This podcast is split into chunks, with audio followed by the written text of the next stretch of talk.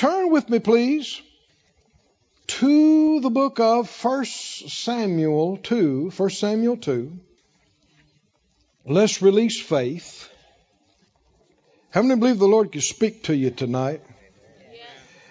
Actually, He already has been.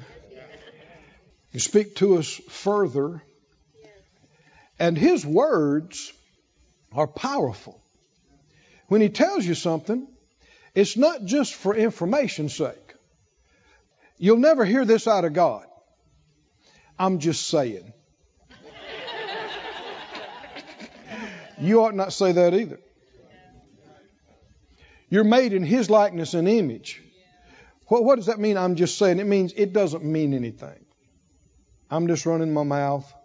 We're not supposed to be that way. We are speaking spirits. All the other creations, the, the creatures on the earth, have you noticed none of them can talk? We are not just an evolved animal. We are spirit beings created in the likeness and image of God. He is the Father of spirits. And He is the speaking Spirit. Amen. Everything that exists, according to the Bible, came into existence because God said. He said something. He spoke, and it was. Amen. Hallelujah. Yes. And so when he speaks to you, is that just information that you log in your mental library? Or do all his words carry power? A power. And are all his words incorruptible seed Yes. Yes. that'll get in you and put roots down and produce fruit up? Amen. Thank you, Lord. His words are empowerment. If you couldn't do it before he told you to do it, after he told you to do it, you can do it because when he told you to do it, it empowered you to do it. Thank. Come on, can you see this? When the storm kicked up on the uh, sea and they saw the disciples in the boat saw Jesus walking on the water, Peter cried out, Lord, if that's you, tell me to come. At this moment, can Peter walk on the water? Actually, no. But what changed all that? Jesus said, Come. now he can. I said, Now he can. Now he can. It doesn't matter about the laws of gravity and how dense air is versus water and how much he weighs and, and displacement. None of that is a limiting factor because he's been empowered because God spoke to him. Yes. Amen. You and I can be in situations where we are unable, don't know how, don't know where to start, don't know how to go. All you need is to hear from Him. I said, all you need is to hear from Him about that thing. And the moment we hear from Him, now we can. Now we can. Amen. His word is empowerment. His word is enablement. Hallelujah. Did you find uh, 1 Samuel 2? 1 Samuel 2? A few weeks ago, I began a single message that turned into more, talking about great value. And uh, this has been our text, and we have uh, we ministered on this over the years numerous times, but we'll review just a little bit and go further tonight. First Samuel two, two and thirty. The uh, Eli, who was high priest, and his sons had not been treating God's things properly, had been abusing their position and place. And the Lord warned them, and they did not change. And then he said, the Lord God of Israel said, I said, talking to Eli, that your house and the house of your father should walk before me forever. But now the Lord says, Be it far from me. For them that honor me, I will honor. And they that despise me shall be lightly esteemed. Said out loud, quoting the Lord, Them that honor me, I will honor.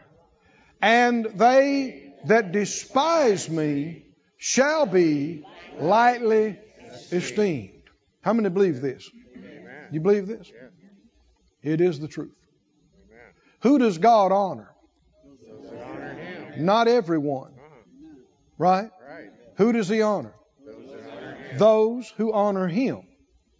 Those that despise him, which is the opposite of honoring, they shall be despised or lightly esteemed, which is another way of saying despised.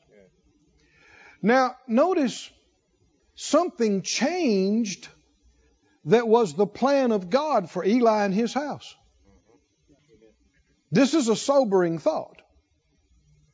The Lord said that Eli's house, the house of your father, should walk before him for how long? Ever. Forever. Perpetually.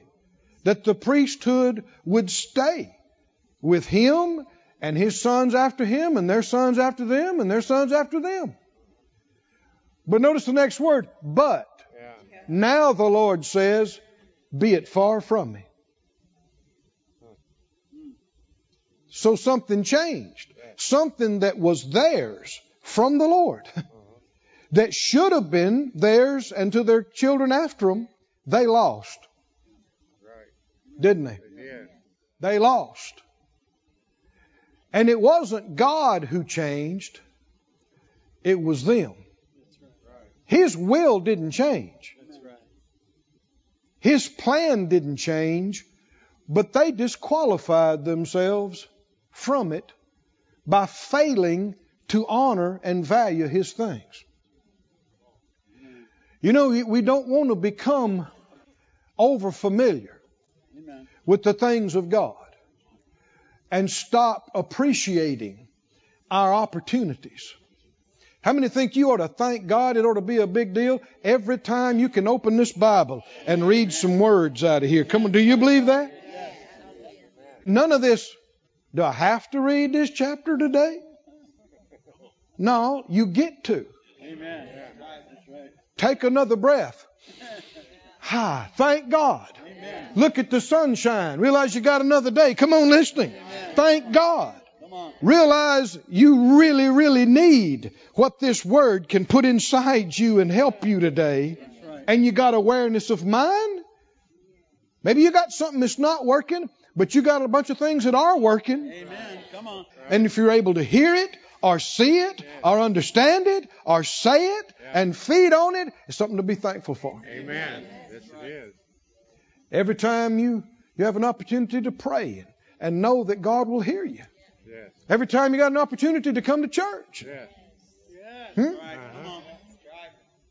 I was looking at a group in another country here a while back, and, and a, good, a good, strong group of believers in a country where it's not, well, it's, it's not legal for them to get together.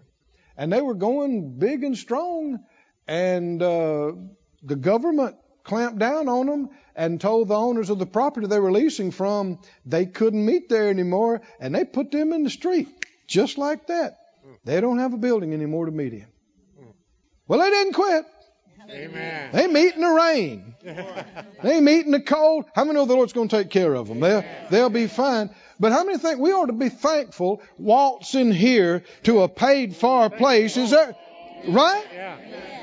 The government don't own it. We don't have a landlord. Amen. Come on. Come on. Oh, that makes me want to run the aisle, right? Yeah. Right now. Yes. We don't have a landlord. We don't even have a rent payment. We don't have a payment of any kind. Clear title. And we can preach. You know, I don't have to submit my messages to somebody to tell me if I can preach it or not. Not the government, not a denomination. We got freedom, brother and sister. We, we're blessed. It's a privilege to have what we have, be able to do what we're doing, to be able to have a service. See, there's a lot of folks that should be with us here tonight or in Branson. They could and they should. You know why they're not? They don't value it enough. It's not important enough to them. They, they'd rather watch Wheel of Fortune or, or eat a sandwich or is that right? and I'm not knocking that, but you don't have to do it every night. That's right. Right? Why is church time or Sunday morning? Why is that the only time you can play golf? Why is that the only time you can go fishing? Come on. That's right. If you believe God, you could get so blessed where you could fish in the middle of the week. Is that right? You could, right? You could, you get so blessed. You could do things differently. You could get free. But who's God going to honor with that kind of freedom and those kind of resources? Those that honor Him. Only those that honor Him. Now, look with me, please, over in the book of Matthew, the 10th chapter. Matthew 10. And we begin to get into something the Lord put in my heart from the beginning. And I foolishly thought I could get through it in one session. Here we're on number four, and we're just getting into it. But like always, how many will understand this is just going to go on forever? You think you know something about, and you're going to find out He's bigger than that. Is that right? How many think a million years from now we will have found out a lot more about Him? But then what will we find out? He's bigger than that. He's bigger than that. He's bigger than that. Well, uh, Matthew 10, Jesus said this. Matthew 10 and 13. Well, back up to about verse 12. When you come to a house, salute it.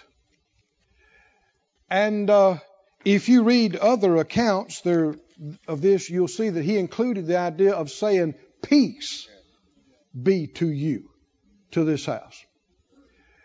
Verse 13, if the house be worthy.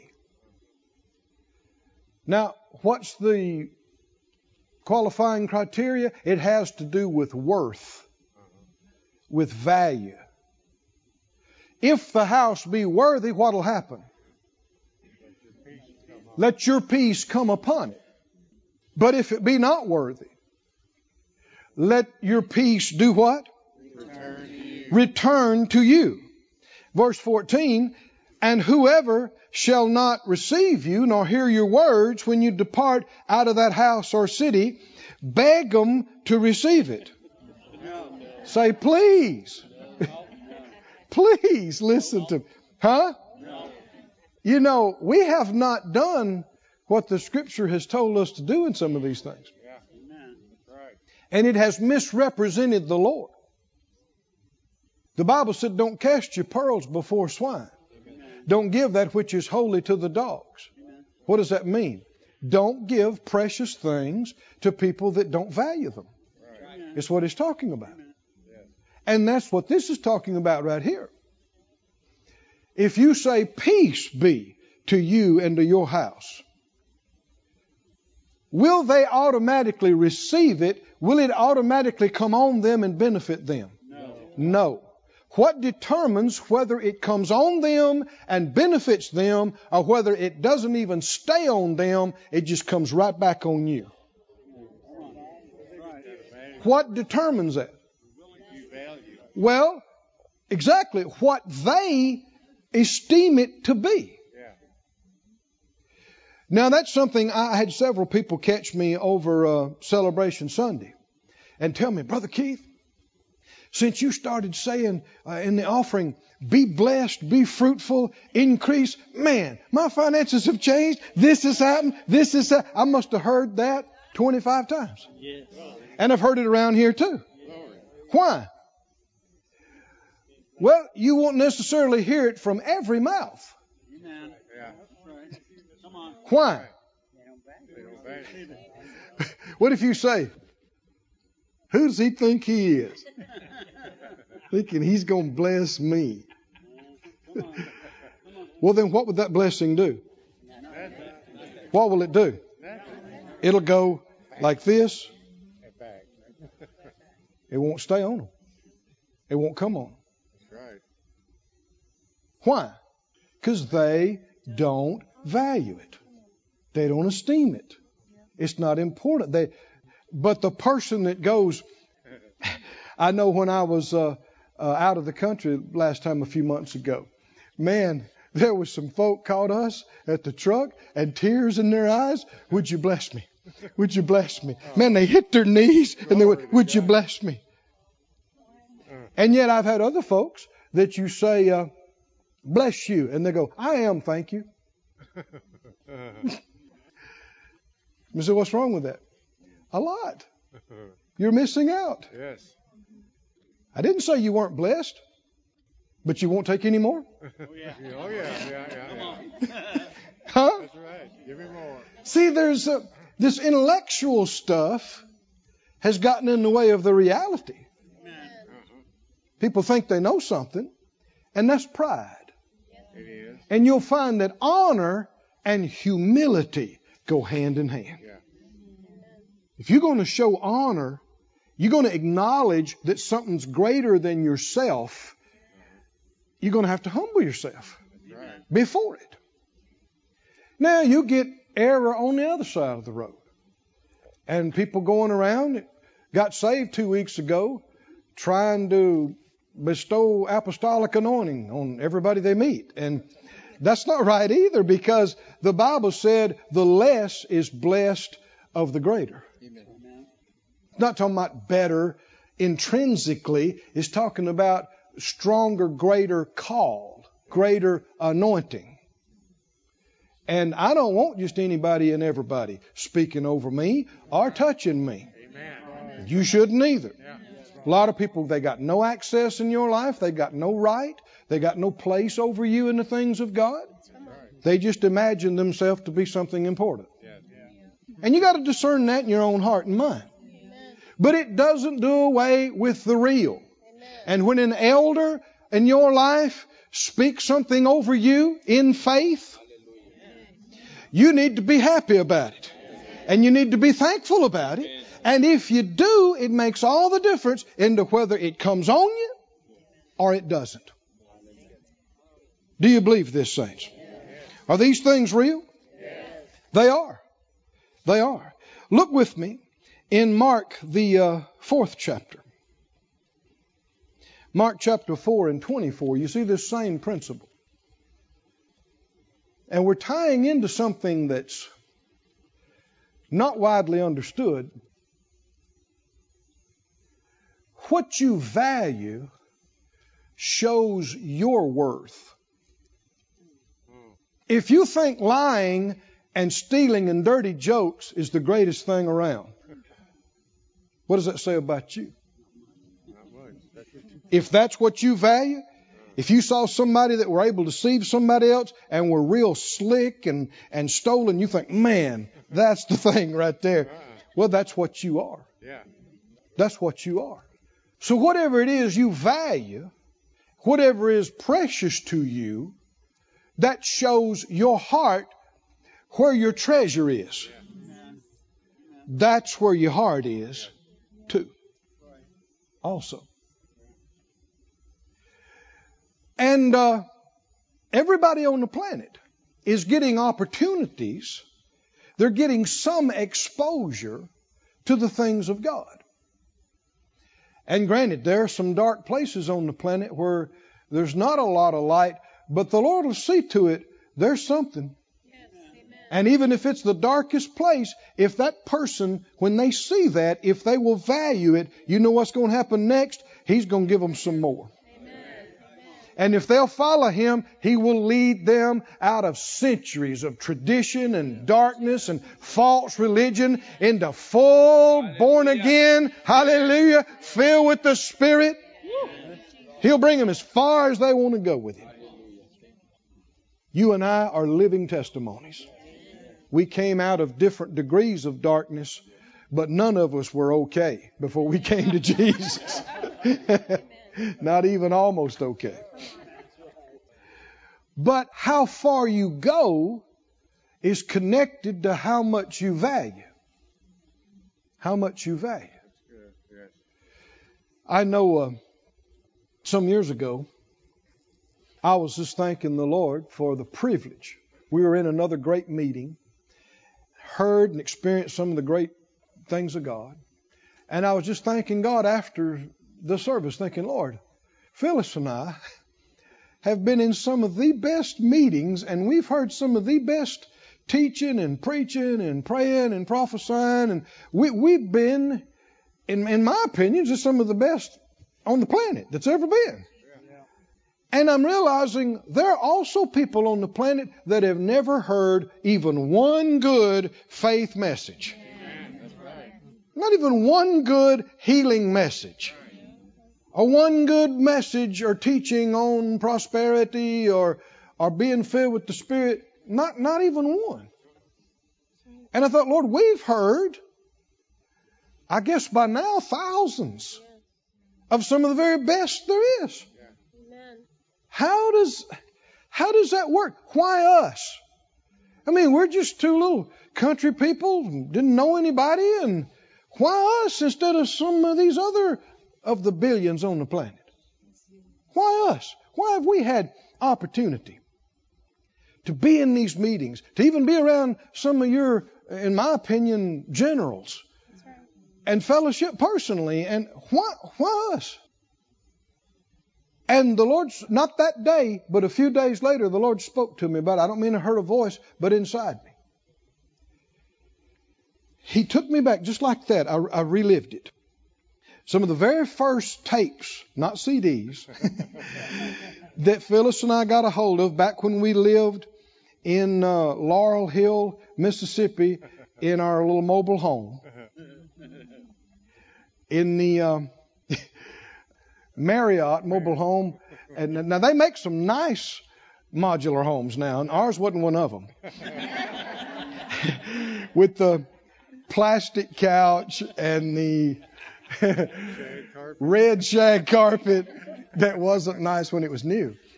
And uh, anyway, but we were we were happy to have something, and and we listened to these tapes, and we thought it's the greatest thing we'd ever heard in our life. We thought, glory to God. We've been redeemed from the curse of the law. And we found out God didn't want us sick and broke and defeated and depressed. Mm-hmm. It was like almost too good to believe. But you thought, well, there it is, there it is, there it is. We got so excited.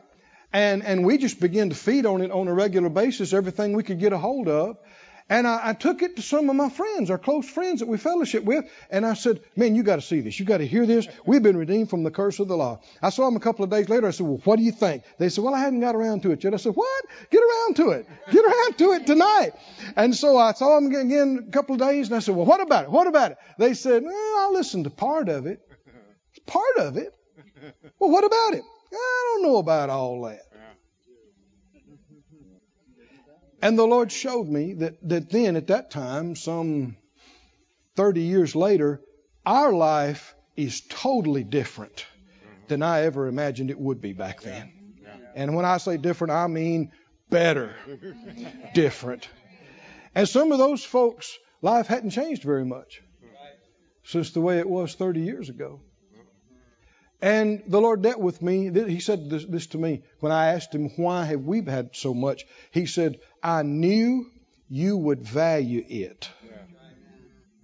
I knew you would value it. it, is why he kept giving us more. Kept giving us more. Kept giving us more. Is that scripture? Is that what the Lord said? Look, look at this. Jesus said, Take heed what you hear. For with what measure you meet, it shall be measured to you, and unto you that hear shall what? What'll happen? What'll happen? What'll happen? More will be given. Do you know that's happening right now? Right now.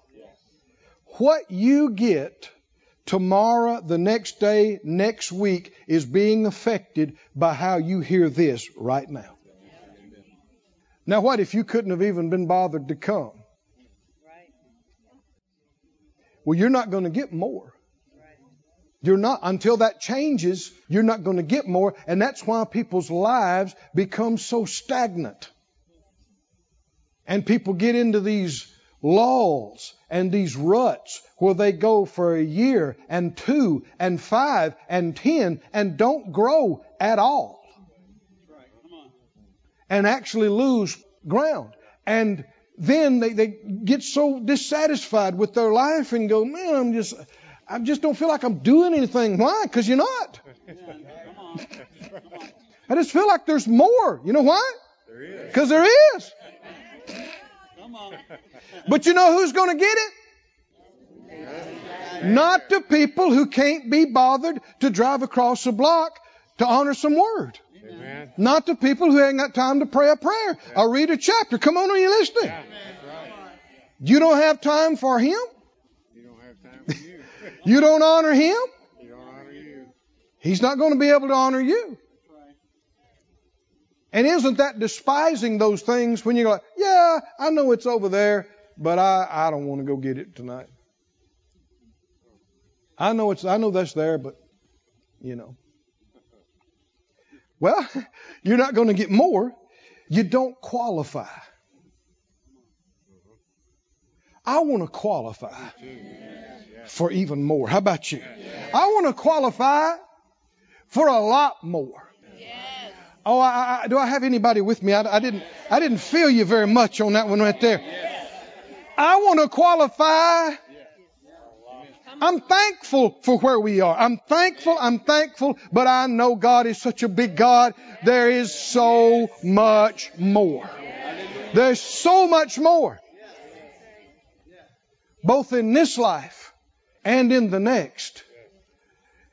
And so many people think they're waiting on God. They think one of these days God's going to come zap me and and jerk me up and catapult me into the ether glory, but that's not how it works. That's not how it works. You know who's going to get more? The person who is wired about what they have right now. The person who's doing everything they can do with what they, that's the person who's going to get more. Not the person who's not even involved. That's right. Now here is something that the world is, re- you, you hear a lot about it in politics nowadays. It's always been this way. People think that to be entirely fair, everything should be equally divided. And if we had a perfect society, that we would just take all the resources and opportunities and we would just evenly divvy everything up and that if God was really in charge, that's what he would do too. But that's not true. I said it's not true. It's not fair and right to divide up everything and every opportunity evenly and equally. That's not fair. Do you know what's fair? That the person who values it more gets more of it. That's what's fair. According to God. That's how He sees it. you don't have to take my word for it. Can you read scriptures? What did He say? Verse 25, Matthew, Mark rather, 425. He that has, what'll happen with him? Didn't say the one that doesn't have. That's right. What does it say? To him that has. Now you got to put the whole thing together. What does it mean to him that has? He started out by talking about take heed what you hear, and if you put the other scriptures, it talks about how you hear it with the measure you meet to. What does that mean? How you hear it. The measure of honor, respect, value, the degree of that you, you measure to what you're hearing from God directly determines the degree of anointing, blessing, help, fruit that you get out of it. and whether you get more or not, and how quickly and how much you get. Fair is not that everything be equally divided. Not according to God. According to God, if you value it and treasure it and do more with it, you should get more. How many think God knows what He's talking about? How many think, does the Almighty know what's fair or not? Sure. Now I know that's not politically popular. but you and I are not of this world. That's right. We're in it, but we're not conformed. Amen. We're not conformed to ungodly viewpoints. Right. I want to see it the way He sees it. Yes. I want to believe it that way and walk that way. He that has, to him will be given. He that has not, you should take from the guy that has. and give it to him, because that would be fair, not according to God. To him that has not, come on, am I quoting the words of Jesus? Red letters. What happens? Shall be taken even what he does have. Not only will he not get more, he's going to lose what he's got. Why? Because he doesn't or she doesn't value it. They don't value it. And anything you don't value and you don't appreciate and you're not faithful with, you're in danger of losing. Whether it's a person or a job or a place or a thing, with God it's all the same. When I first started uh, working in uh, the healing school at Brother Kenneth Hagin's ministry, man, he he shared about how he had seen the head of the church, had a tangible anointing that he, he and other people could feel, and miracles that came out of that. And after a matter of time, they allowed me to be in the healing school, and he was gone a lot. Man, I felt inadequate. People are coming. I'm young. I was what? I'm 20 years old, and uh, been in the ministry for months. I really felt felt sorry for the people coming sometimes. I thought, Lord, you know they they don't need some young wet behind the ears guy trying stuff out. They, these people got serious problems. They need help, you know. And when I realized, hey, this this is my responsibility. Uh, nobody else is coming in this week. I mean, I need to get serious. And these people are, are you know, have, they've been told you're terminal. You're not going to make it unless a miracle happens. And no need waiting on somebody else. So, man, I, I, I did some extra fasting and praying. I, I'd get in the speaker's room, stay there for hours sometimes, and, and basically begging God for more anointing. Because I had seen that's the key. I can't heal them, but the anointing can do it. How many believe the Bible says the anointing destroys yokes and removes burdens? The power of God can do it. And so I said, I'm, I'm basically pleading, Lord, give me some more anointing. Give me some more anointing. These people need help. Give me some more anointing. And I must have said that a thousand times over the course of those months. And uh, one day, I'm in the floor again, begging God for more anointing. and uh, the Lord spoke to my heart. I don't mean I heard a voice, but inside He spoke to my heart. He said, faithfulness. Be faithful with what you have. I thought,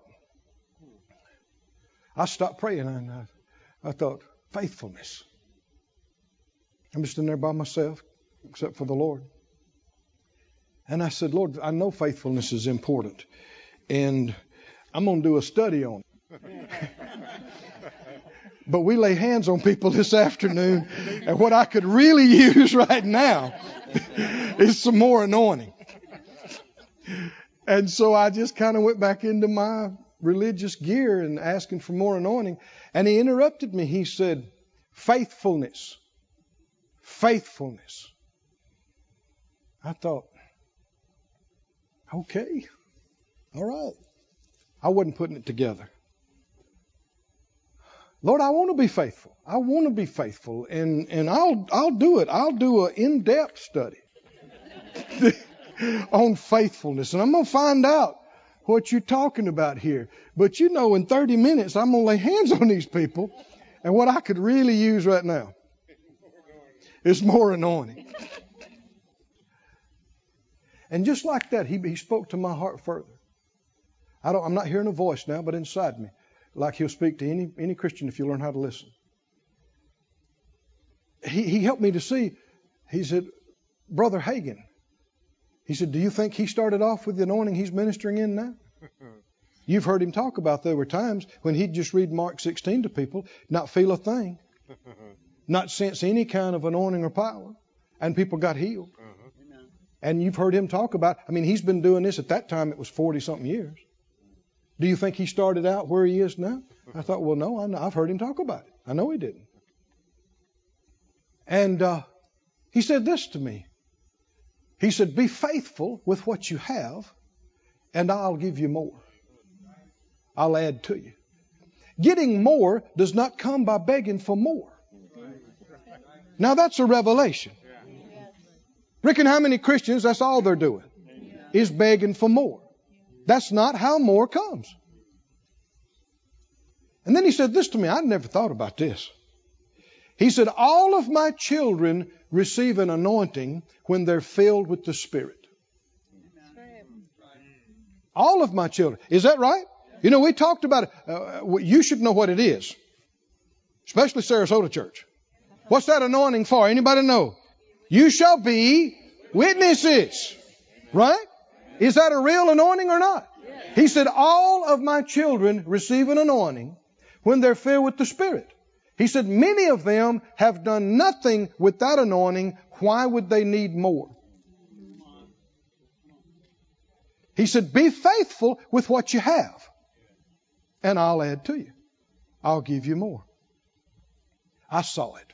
By His grace, I saw. I sat up. I quit begging for anointing, and I didn't do that again.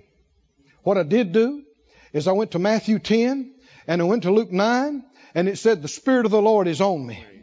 Luke 4, the Spirit of the Lord's on me because He's anointed me. And those passages say what that anointing is for. He's given me authority Yes. and power. Yes. Hallelujah. To cast out every wrong spirit Yes. and to heal every disease. And sometimes I'd sit there for 40 minutes and just say that. The Spirit of the Lord's on me. I'm anointed. Uh-huh. I'm anointed. Yes. The Spirit of the Lord is on me. Glory. The anointing of the Lord is on me. Yes. And I'm hearing it. And I'm saying it. And then I'd get up and I'd tell them about it. Amen. Come on. Now see, are we talking about the same principle? What if they don't believe that? They won't get it. What if they think, yeah, I don't know about all that. Well, you're not going to be bothered with it. Brother Hagin told about how he had an experience. The head of the church touched his hands. He had an experience. Told him that healing anointing is there. But then, before it was over, he told him this. He said, This will not work. The head of the church said, This will not work unless you tell the people. Uh-huh. But you're not. Well, what? Faith comes by hearing. Yeah. Right? You tell the people. Tell them you saw me. Tell them what I said. Tell them the anointing is there. And if they'll believe that, come on, do you hear that? See, it all comes back to faith. Even when you have a special experience, it comes right back to faith. If they'll believe that, then that anointing would affect healing and a curing. So whether it's the blessing, it's the Word of God, it's healing, it's the anointing, how are you going to get more? Help me out, friends. How are you going to get more? Well, it didn't happen overnight, but over the course of time. Months passed, and eventually years passed, and I just stayed right on that. I stayed right on that. I kept confessing it, saying it, believing it. I began to sense anointing here and there. Then I began to get a sense more. And in the process, the next couple of years, uh, Brother Hagin laid hands on me uh, once and then another time in connection with that. And, and I didn't sense anything at the time, but the next time I ministered, I did. And then as the months passed and went, it got stronger and stronger and stronger. Thank you, Lord. Hallelujah. And that anointing has been so strong sometimes, you know, I could hardly I could hardly see. It's like somebody was shining the light right in your eyes. And you just it's glorious. It's glorious. Hallelujah. Hallelujah. Yes. En egosti ongene folidi, and emonson bereveante, and is de oh, oshawaheshi. And if you'll believe it, and you believe it's real, and you'll open up your spirit to it, it'll shine on you too, and it'll minister to you too, and it'll manifest to you too. Yes. Thank you, Lord. Yes. Glory to God. Thank you. Somebody say, I believe. I believe. I believe. I believe. If you value these things,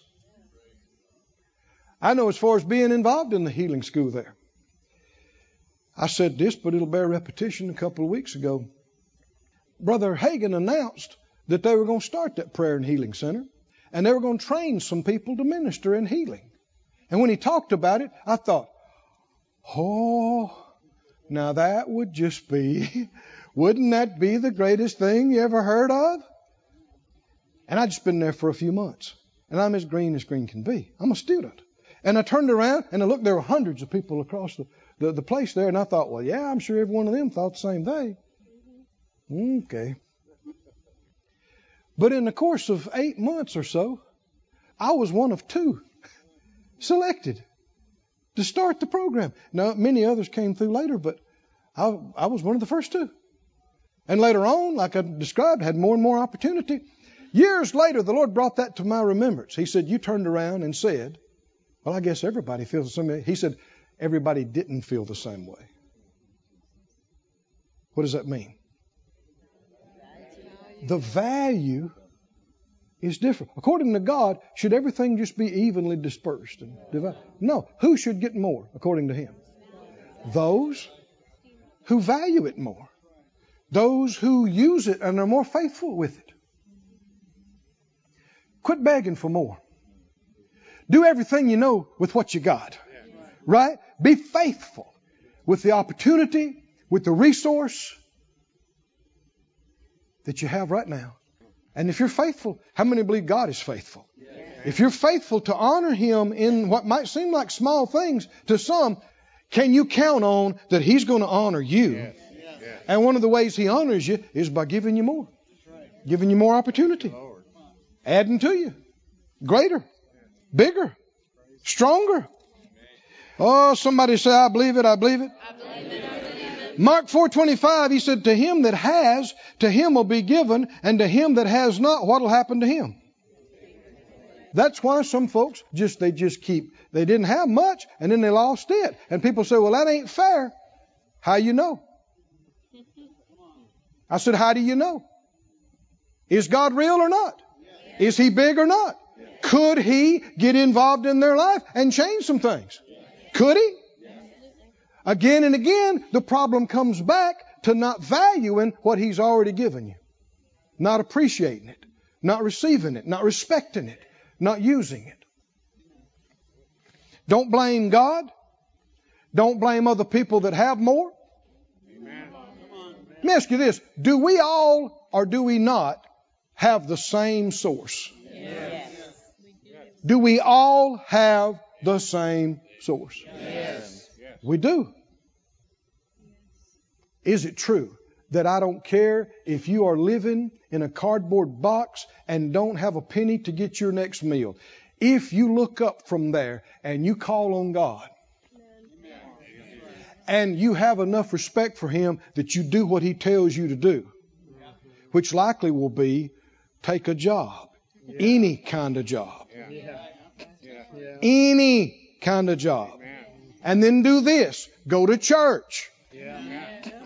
Right? Go to church. Quit blaming everybody. Quit doing this. Do you believe, I don't care how dark and how low, could God bring you all the way out? Bring, it may not happen in a week or two or a month or two, but will God, I'm telling you, Phyllis and I come from poverty. I know what I'm talking about. I've seen it over and over and again. But if you think everybody owes you something, you're in trouble. Because God doesn't operate that way. If you think you're going to be pitiful and beg your way out of it, or get mean and demand your way out of it, you may bluff some people and get some things temporarily, but you're never coming out. Because to really come out, you got to have help from on high. You got to have help from the Almighty, and He is the God that takes people from the dung heap and sets them with princes. But it is not just equally distributed according to need. It's according to faith. And faith is directly connected to honor. When God says something to you, you need treat it like a treasure. He speaks a word to your heart. And how many understand if you value it and He gives you direction, how will we know you value it? We'll do it. You will do it. Yes. You'll do it. If you don't do it, then you didn't respect it. That's right. Let's look at the words of Jesus that say this exact thing. John 14. John 14 and verse 21. This thing has grown on me tonight. I thought I'd already be here. And I'm on point 1B.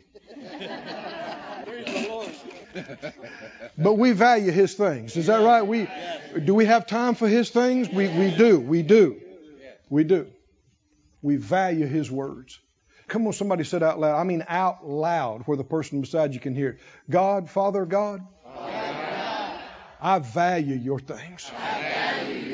Your words, your thoughts are precious to me.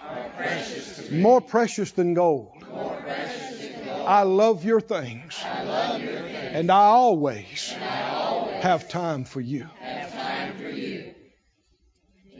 Hallelujah. You mean that? If you do, you know what's going to happen next, don't you? You're going to get more. It happens every time. You're going to get more. You're going to be added to. You're going to be promoted. You're going to be advanced. You're going to have more resources in your hand.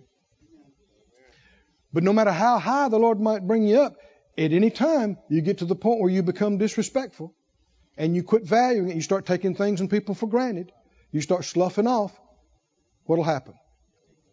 Not only are you not going to get any more, you'll start losing what you got. Is that fair? Is God fair? Is that fair?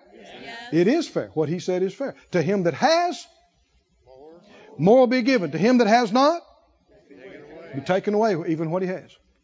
Jesus said, uh, and uh, let's read this amplified. Put the amplified up for me, please. Verse 21. Jesus said, The person who has my commandments and keeps them is the one who really loves me. How do we know who really loves him? The one that shouts the loudest that they love him. The one that can quote the most scriptures and praise the loudest. No, no, no. A lot of folks wish that were true, but how do you know who really loves him according to him? By keeping his commandments. It's the ones, what, what is his command? It's what he told you to do. Yeah. It's the ones who do, not just talk about it, but Do it. do what he said. And whoever really loves me, how do we know you really love him? Keep his word. You do what he told you to do. If you do that, you'll be loved by my Father. That'll please the Father. And I too will love him and will do what? Will show, reveal, manifest myself to him. I will let myself be clearly seen by him and make myself real to him. Is that God honoring you? That God becomes more real to you than He's ever been in your life. That you see and know things about Him that millions on the planet have no clue. Does He do that for everybody? No, He does not. In fact, just keep your place right there. They'll bring us back. But Isaiah 45:15 says, "Truly, you are a God who does what? A God who does what? God is a God who hides himself? Yes. You said, I thought he was a God who reveals himself. He is. He's both. You hear people sarcastically, defiantly say, Well, if God's true, let him prove it. Prove it to me. How about no? How about die ignorant? What? You don't know who you're talking to. In my few years of walking with the Lord, this is what I'm seeing more and more. Two or three years ago, in particular, we started focusing in. Some of you that have been with us, you know this. I got revelation enough to pray and said, Lord, I, show me what's you and what's not you. He's been answering that prayer. And then beyond that, Lord, show us how to honor you. I want to know how to honor you beyond where I have. And in doing so, I'm getting more light of who He is and what He is. And every little bit more I see, He is so big. He is so vast. And for a man or a woman that's been on the planet that long that don't know enough to cover the bottom of a thimble to get up and rail in God's face and go, Show me! It's too stupid to answer. And the Almighty owes them nothing. They wouldn't exist unless He allowed it. And not just allowed you to live. How many understand He has to sustain us every millisecond if He just if He just quit holding gravity? Huh? If He just the Bible said all things are held together by the word of His power. Why don't the planets just spin off into the regions of space? It's happening in some other regions. Why not the earth? We are sustained every millisecond by Him. And those who begin to know Him, they begin to realize who and what He is, and it affects you with a greater reverence. When you really begin to get in His presence, there are times. Have you ever seen at the end of the day, maybe the sunlight streaming and those little specks, particles that are floating in the light. You feel like one of them at the base of the Rocky Mountains. and you know that doesn't cover it either.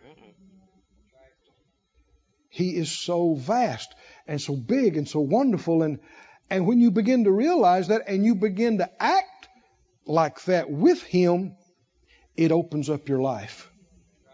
Because those that value Him and esteem Him, if you draw near to Him, what happens? Come on, what happens? He will respond to you. But God is not insecure. And He feels no need to prove to some scoffing blasphemer that He exists. If the scoffing blasphemer had an ounce of sense, he could look up in the night sky. Yeah. Come on, are you listening? And realize Yes. there's something here so much bigger than I got an idea of. Come. And until you can answer definitively what that is, how can you say it's not God? So to all those scoffers and blasphemers and unbelievers, for the time being, he hides himself Yes. from them. Because it's their choice. But if anybody anywhere wants to know him, and is not just mouth and empty words, but means business in their heart, you and I can tell them exactly what will happen for them. Is that right? What happened to every one of us? Every one of us that genuinely, sincerely looked up and said, Lord, I believe in you. Come into my heart. I want you to be my Lord. Did he immediately, immediately become more real to you? Come on, are you listening? Did he immediately become more real to you than he had been before? Hallelujah. And you realize at that moment, you weren't waiting on him. That's right.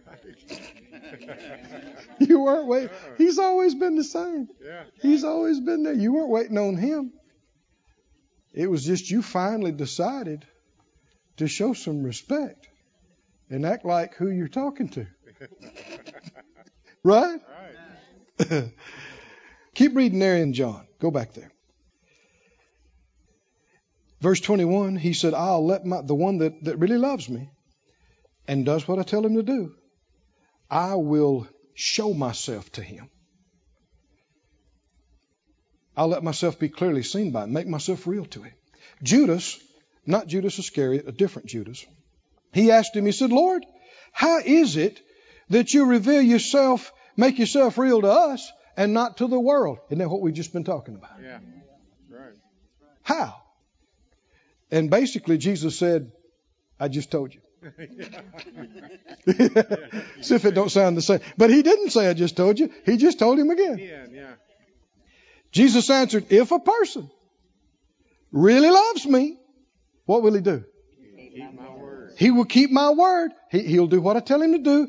And my Father will love him, and we will come and move in with him. Hallelujah. We will make our, our home, our abode with him. Anyone, verse 24, who does not love me, does not observe and obey my teaching, and the teaching that you've heard is not mine, but it comes from the Father who sent me.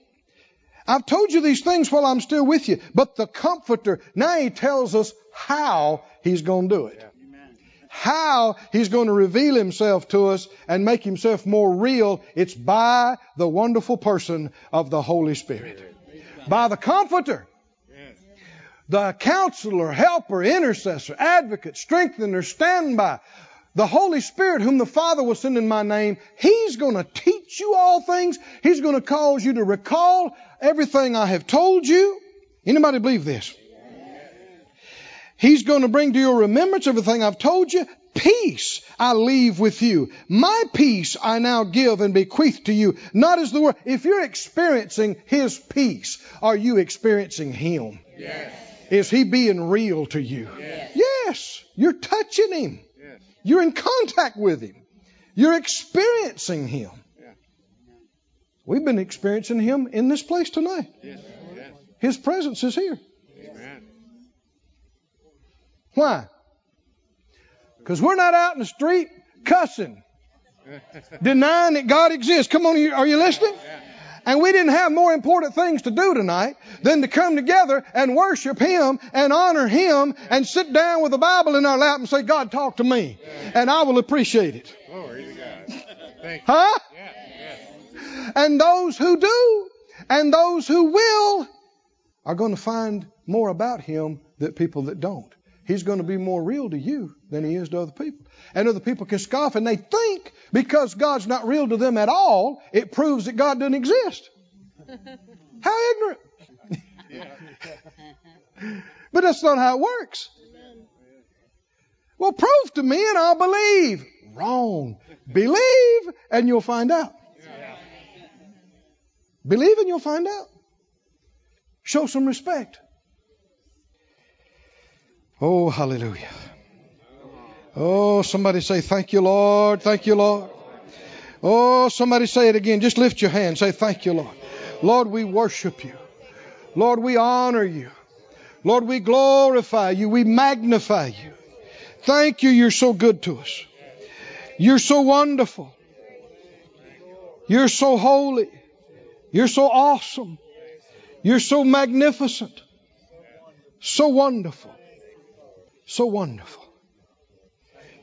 Let me say this, these couple of things, then I want to just stand, praise Him, and worship Him some more. Have you read your Bible enough to know that there is a phrase that appears many, many, many times, and it talks about the fear of God or the fear of the Lord? If you've read your Bible at all, you've come across that phrase many, many times. That is not just an Old Testament phrase. Uh, Acts 9:31. They'll put it up on the screen for us. Acts 9:31 is that New Testament? The church has had rest. Are we a part of that same church? Yes. Throughout Judea, Galilee, Samaria, they were edified. They were built up. How were they built up? Doing what?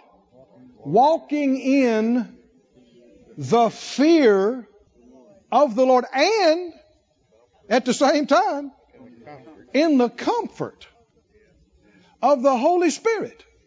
And as a result, they were multiplied. The blessing is producing effect in their life. The fear of the Lord is New Testament too. In the book of Hebrews, in fact, turn there with me on that one. Hebrews 12.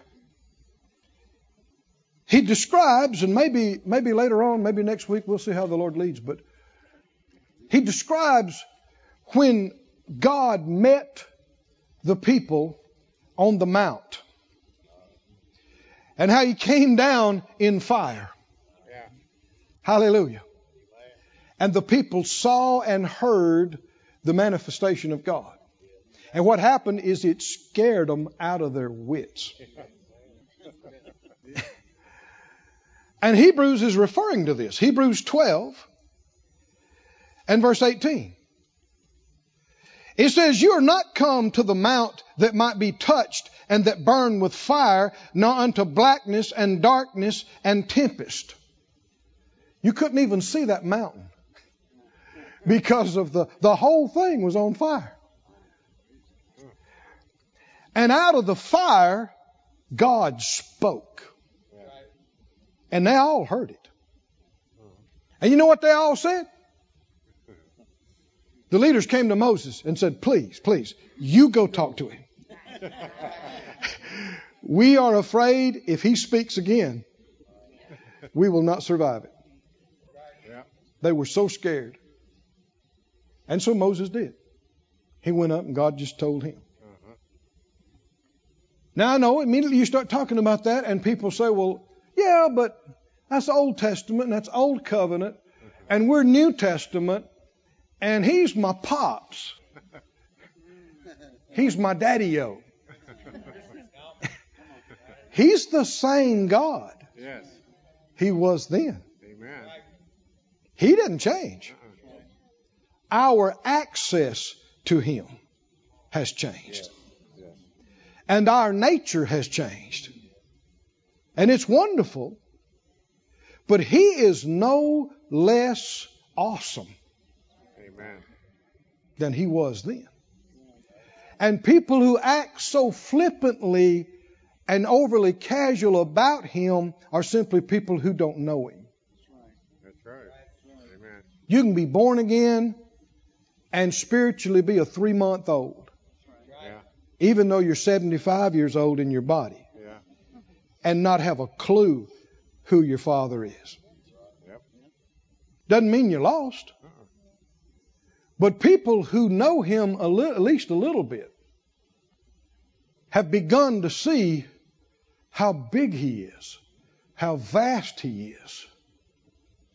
In the New Testament, right here, it says, verse 28, Wherefore we, receiving a kingdom that cannot be moved, it talks about how that soon and very soon, everything that can be shaken on this planet is going to shake.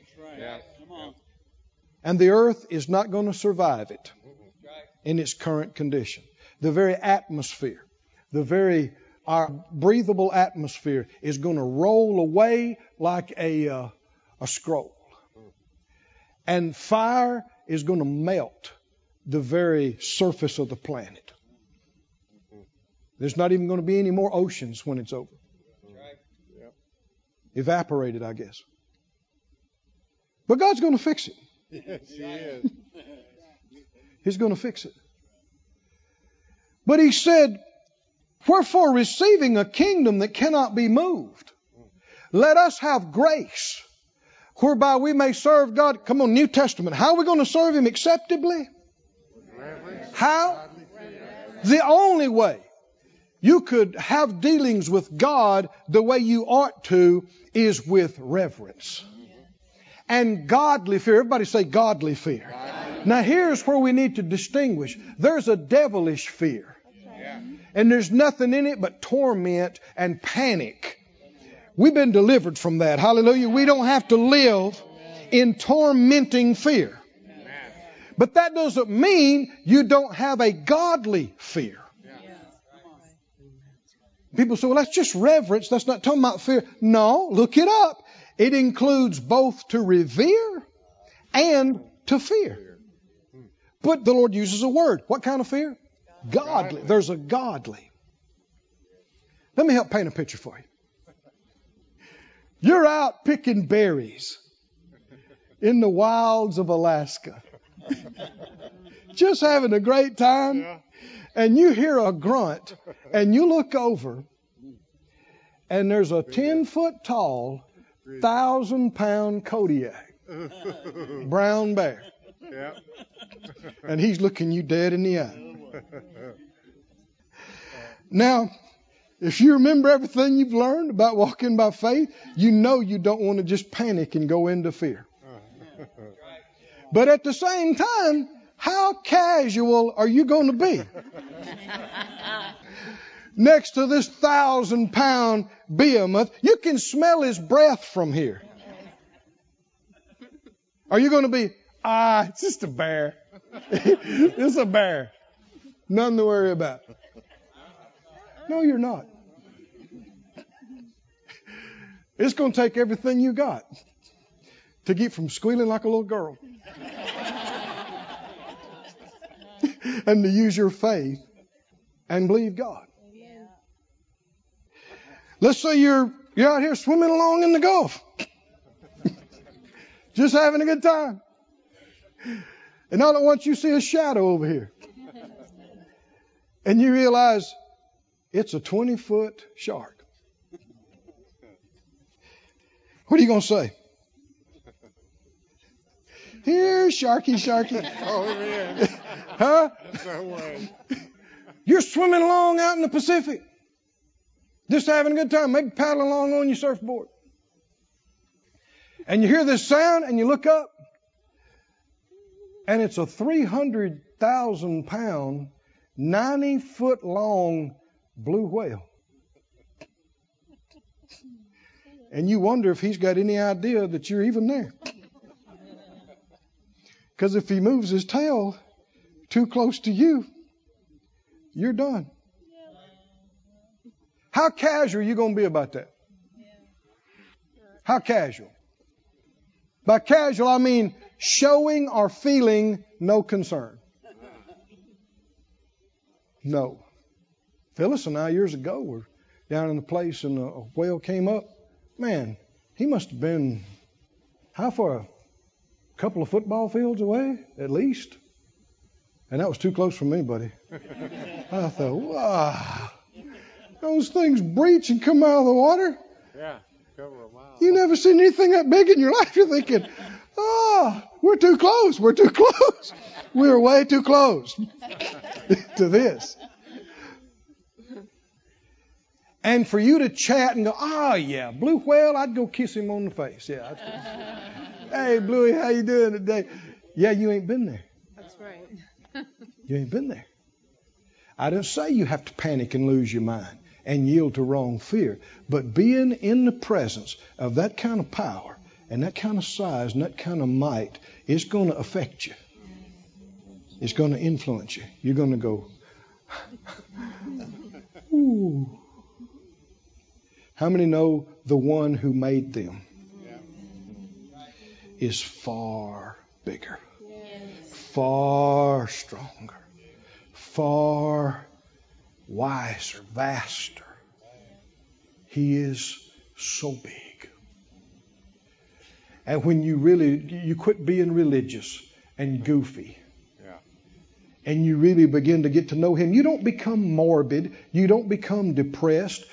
You're walking in the fear of the Lord and the comfort of the Holy Ghost. Yes.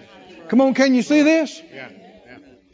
You know you don't have to be afraid that he's just going to blast you into nothingness. You know you don't have to be afraid that he's going to cause judgment to come on you because of your sin, because that's already happened. It came on Jesus. Yes. Yes, it did. And you do have a right to come to the throne room. Amen. You're his very own child. And you can call him Father. Mm-hmm. And he does call you child. But when you realize where you are and who he is, it takes on another dimension. And you're just in awe. And when that reality begins to emanate from you in showing him respect, you know what happens?